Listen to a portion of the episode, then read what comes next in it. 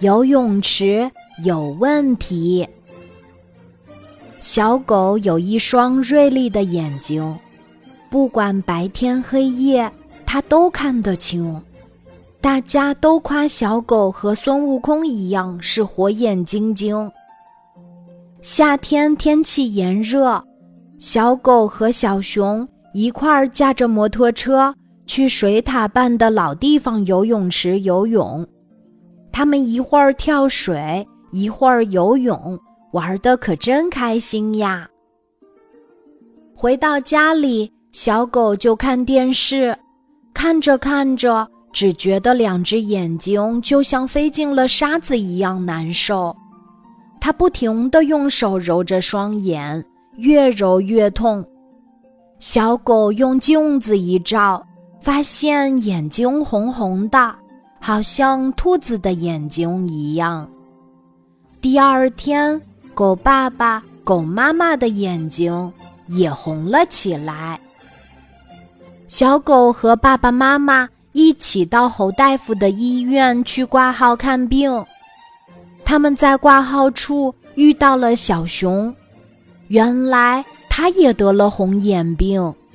侯大夫的医院里有许多人是来看红眼病的，侯大夫和他的助手们为病人检查治疗，忙得不可开交。侯大夫。一边给小狗检查，一边说：“红眼病在医学上称为传染性急性结膜炎，病毒主要是通过游泳池、毛巾等传播扩散的。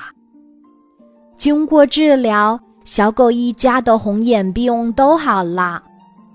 从此，小狗家中实行分开洗脸，各自用一条毛巾。”各自用一只洗脸盆，小狗还向小伙伴们宣传卫生知识，劝告患红眼病的小伙伴不要去游泳，以免把病毒传染给别人。侯大夫见得红眼病的病人都是去老地方游泳池游泳的，心想这里一定有问题。他驾车去了老地方游泳池，只见来游泳的顾客很多。水獭架着一副大墨镜，忙着向大家收钱。他的皮包中已经塞满了钱。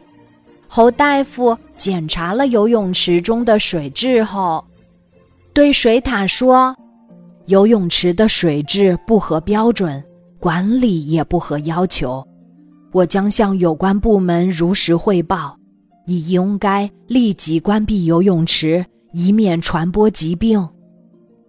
水獭一听着急了，把侯大夫叫到一边儿，塞给他一条香烟。侯大夫不肯收，水獭急了，假装悲伤地说：“为建这游泳池，花费了我全部积蓄，目前正是生意旺季。”歇一天就要损失我一大笔钱呀！只要你不向上反映，我什么条件都可以答应你。我愿意给你的医院赞助钱。不行，这是关系到大家身体健康的大事儿，我怎么可以和你做私下交易？侯大夫说完，驾起摩托车就走。水獭受到了严厉批评。和罚款一千元的处理，并被责令停业整顿。